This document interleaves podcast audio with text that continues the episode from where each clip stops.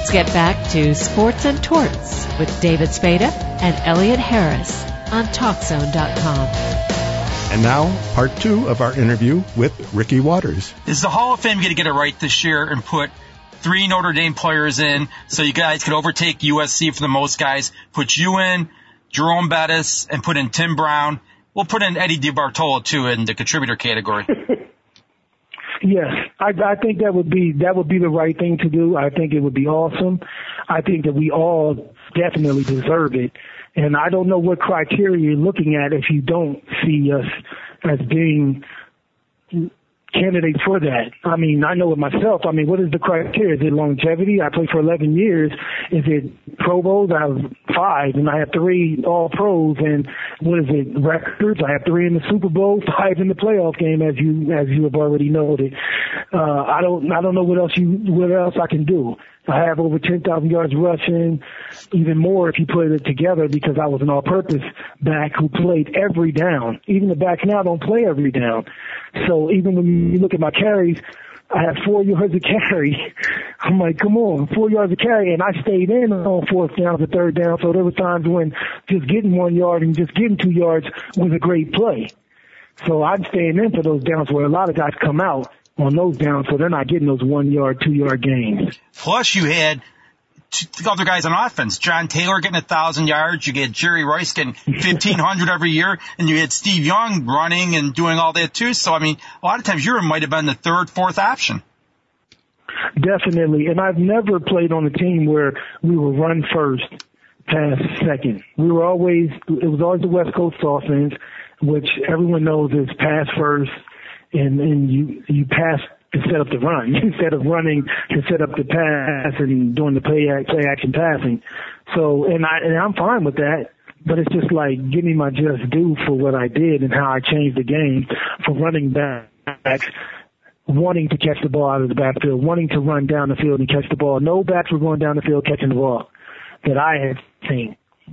And and, and doing the things that I was doing and, and blocking. So I mean it's like I don't I don't like to toot my own horn or anything like that, but some of these things have to be said. I mean, it's like I don't I don't understand. Did you enjoy running the ball or catching the ball more?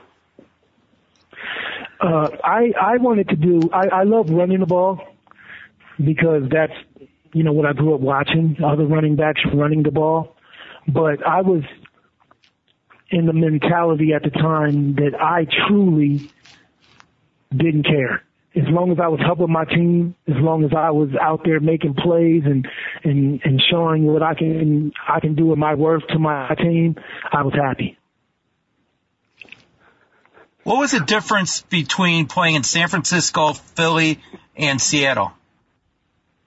Well, besides the fact that I was I was the young pup with the 49ers and when I got to the the Eagles I had started uh, I went through some maturity there, but I I started to mature more there, and I was the elder statesman at the at the Seahawks.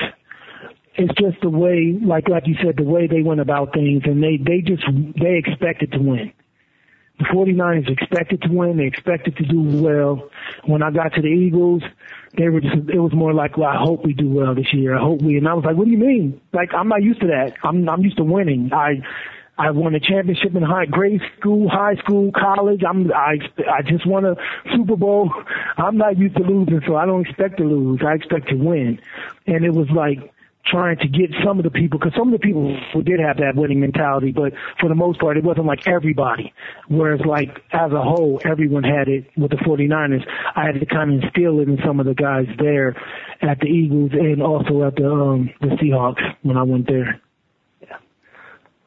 you got to see Ray Rhodes mature, I will assume, during your three seasons with Philadelphia, and then you got to play yes. for for Mike Holmgren. What were those guys like? Well, I, I already knew those guys. I knew they were great coaches, and they did a great job. I, I mean, Ray, he he was one of my favorite coaches actually, and I loved playing for him. He was another guy who's like a he's like a player coach, player's coach. You know, he's a, he's a guy that's gonna, gonna sit down and talk with you. He's gonna have fun with you. He's gonna let as long as you're doing your job, and you're putting in the work like you're supposed to, he's to have fun with you and allow you to be loose and to play your game. And I and I like that about him. And, and we did well. I mean, we went to the playoffs my first two years there, and we just missed it my my last year there. So I mean, no, we before I got there we were four and twelve. I think after we left we were what one and fifteen. So I mean, it's it's it's obviously that that we did pretty pretty good while I was there, and we played well. And I wouldn't now that I look back on it and stuff, I'm I'm proud of what I was able to do, but I also had fun playing on all those teams. I had a chance to play with some some great players. And playing with Randall Cunningham, I would have never had a chance to play with him. Play with Warren Moon, and uh, I mean, I just played with some great players, even besides playing with the the great ones at the 49ers. So I look at it as it was a learning experience. I learned each place I was. I became a better person, a better player, and I don't think I would be the the father, the the husband, or the humanitarian that I am today had I not play with those three teams the way it went. I mean, I'm not sure. Obviously, I would have loved to have just had a, a long career with the 49ers and and be the all-time leading rusher for the 49ers and all that kind of stuff. But uh, I guess it wasn't meant to be. I'm looking at your website here, rickywatters.com. How do you have time to do all this? You've got broadcasting, you've got camps, speaking engagements, uh, and you got a, a son, it looks like, who's not only a great athlete, he's a singer. Oh, he's amazing. He plays. He plays. Obviously, I'm biased, but man, he plays the piano. He plays the guitar, the ukulele. He plays the bass. Uh, he's starting with the drums now a little bit. So he's. I mean, he's just something else, and he he's just got this golden voice. And people always asking me, man, where does that come from? I'm like, I don't know. It didn't come from me. it didn't come from my wife. So this is something that he has and uh I we have we share that love of music. I've always loved music. I've always had a studio and and I've always had musicians come in and play and make songs and do stuff like that. And so he's always been around that. He actually knows me more for that than even playing because he's seen some of the tapes, but he doesn't really get into it. Neither one of my sons are really into the football thing, and so I'm fine with that. I'm like, you know, do you and do your own thing. He's a, he's a total scholar. He's he he likes uh technology and building robots and all that kind of stuff, and so I'm I'm I'm all for it because it's it's an amazing ride for me, and I'm learning a lot from that. But as far as myself, those are things I love to do. I love to teach. I love to, you know, I have my my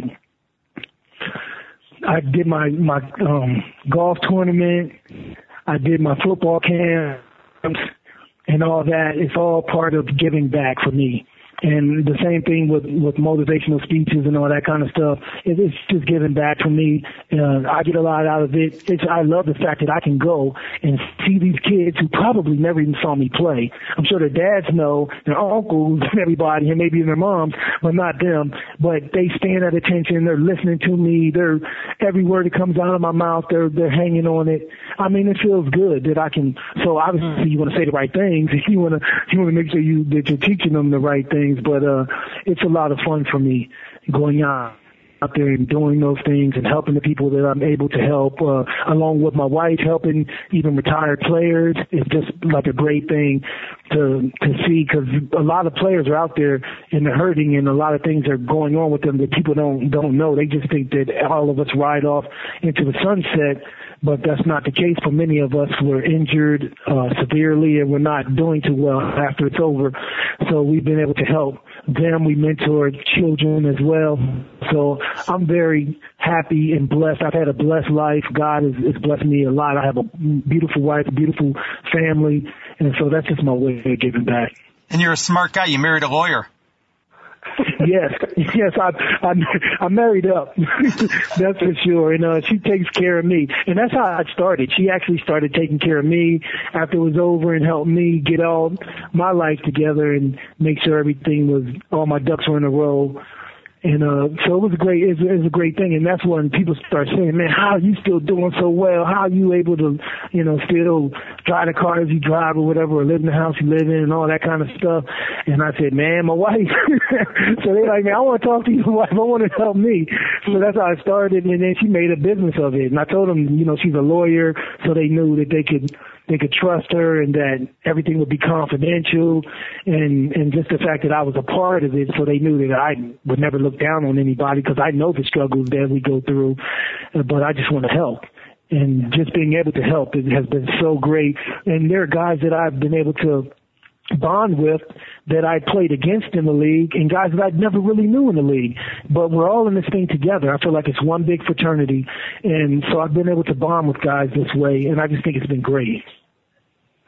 Is there a little disappointment that the NFL doesn't take care of its former players better than it does? Yeah, I mean, that, I think that's been very well documented, and everyone is kind of seeing what what has been going on. But one good thing I could say is the awareness. With the awareness comes comes change. A lot of times in in life, when you look, especially back in history, it took the awareness first because people didn't even see it. They didn't even notice it. But once you have that awareness out there, you say, "Wow, this is what happens to players after they finish playing. This is what's going on with them." They need help. At least, I mean, at least as far as, as medical help. I mean, at least that. I mean, because we, this is how we got injured. This is how we got beat up like that. It's from playing football. We didn't do it in a motorcycle accident or in a car or something. It was on the football field that we became damaged, and many of us to the point that we can't work.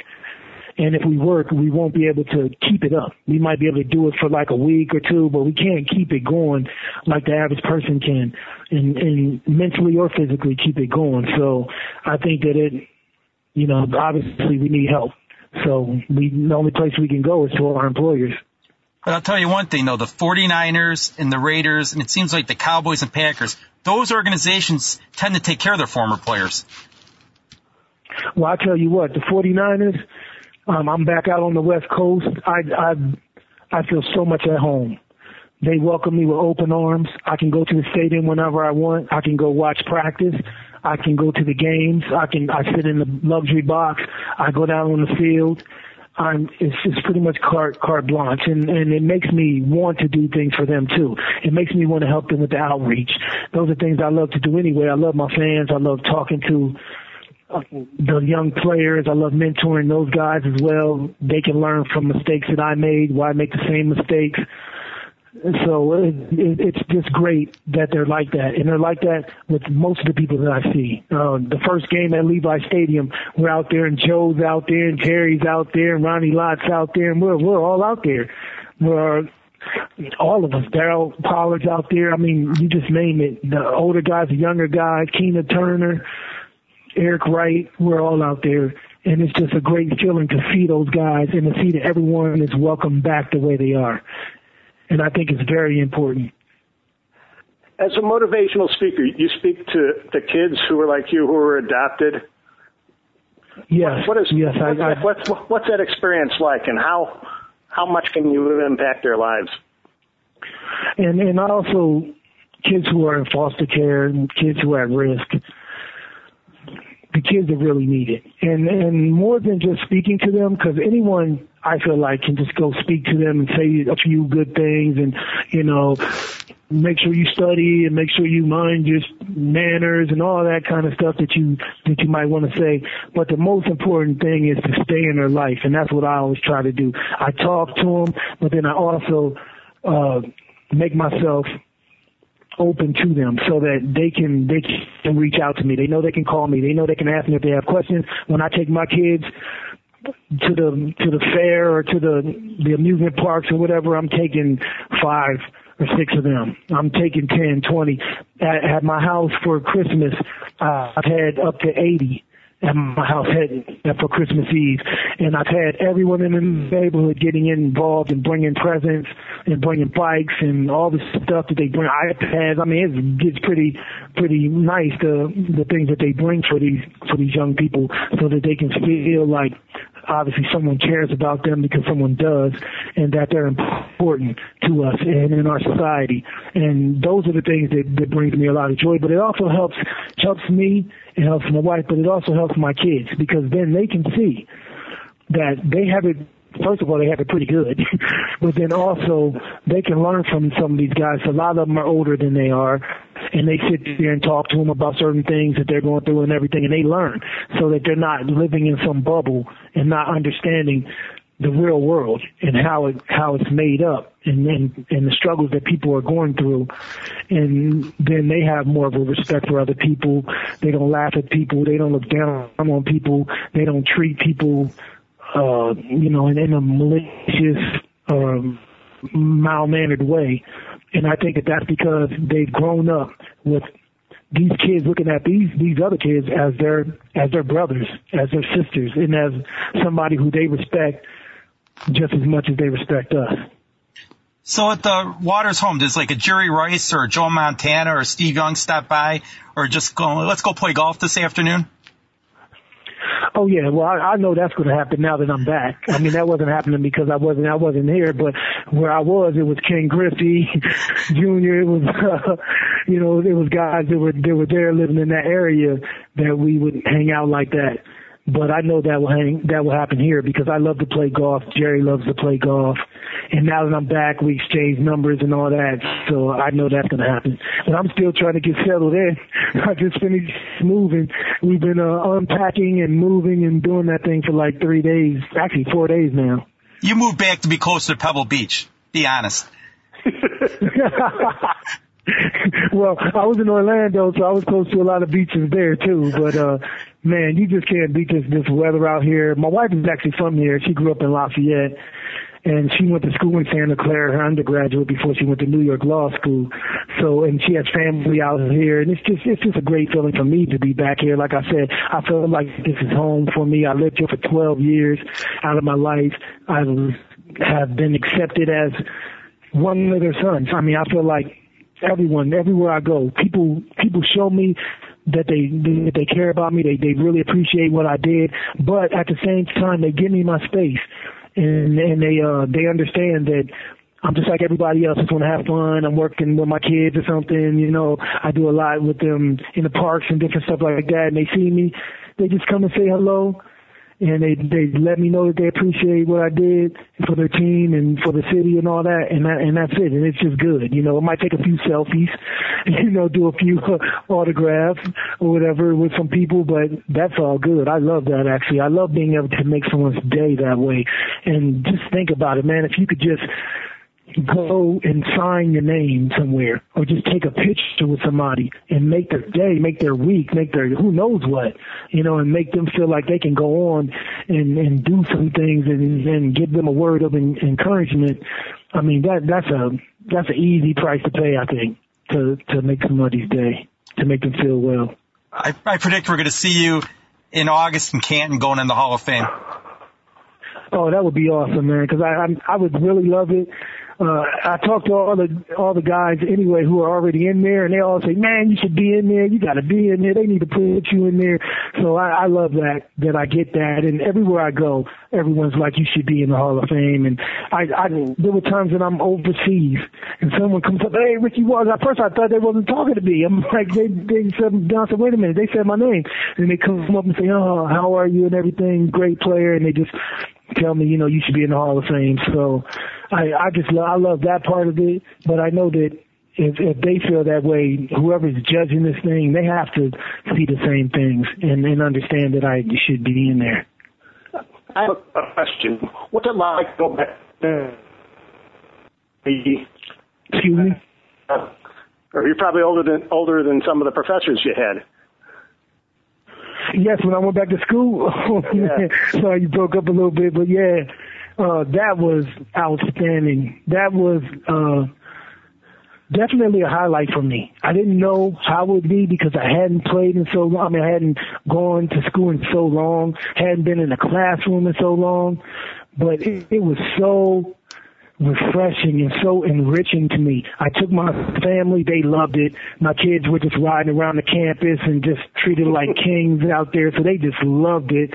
And uh the professors were there working with them in the music department were working with them uh, on the guitar and the piano and singing lessons so they had nothing stopped it was just great for them but for me i learned so much it just shows that you can always learn and you can always get better and you can always do something to improve yourself.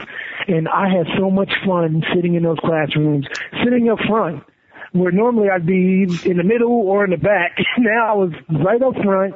I'm talking to the professors, like you said. We're, you know, we're talking after class or whatever. Hey, let's get a coffee or whatever and talk about this situation or whatever is going on or whatever I had to, I mean, I had 10 page papers and, and all kind of stuff that I had to do and I had to read 10 books in this one class and they're all the, the serious books, you know, Geoffrey Chaucer and the Canterbury Tales and Dante's Inferno and those are not even the easiest to read.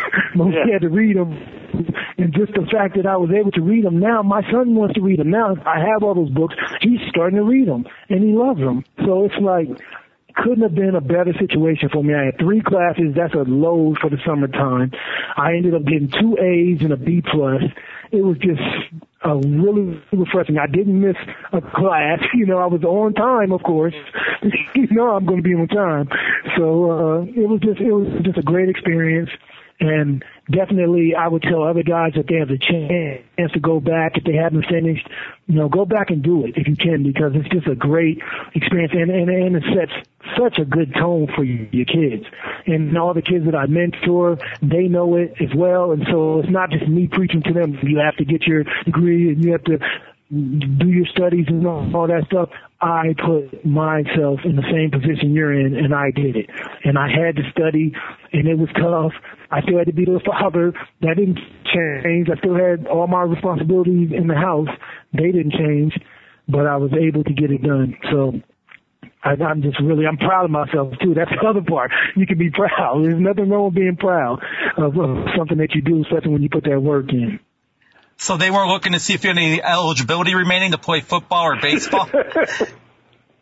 Oh yeah, they talked about it, but I I went out and talked to them. You know, I, I gave them a little speech and a little pep talk to the running backs, and I'm taking some of them under my wing and everything. So it, it, it's it's really cool, and it was it was good to see the young people and for them to kind of not know at first, and they would treat me just like another guy. It was it was fun for a minute until they finally realized, wait a minute, how come cameras are coming here? How come people are filming you coming into to the to the school and coming out of the classroom and like something's going on? Then they see me on TV and um, I'm being interviewed and they're like, wait a minute, he's in my class. Oh my God, that's Ricky Watters. And then you know it changed a little bit, but it still was cool because it started out with them just being cool with me because I'm a cool guy. They're always like that. But it was good to be able to mentor them a little bit. They asked me, you know, a bunch of questions that I could answer for them and inspire them, which was really good. That does it for another edition of Sports and Torts. Our cup dith runneth over today.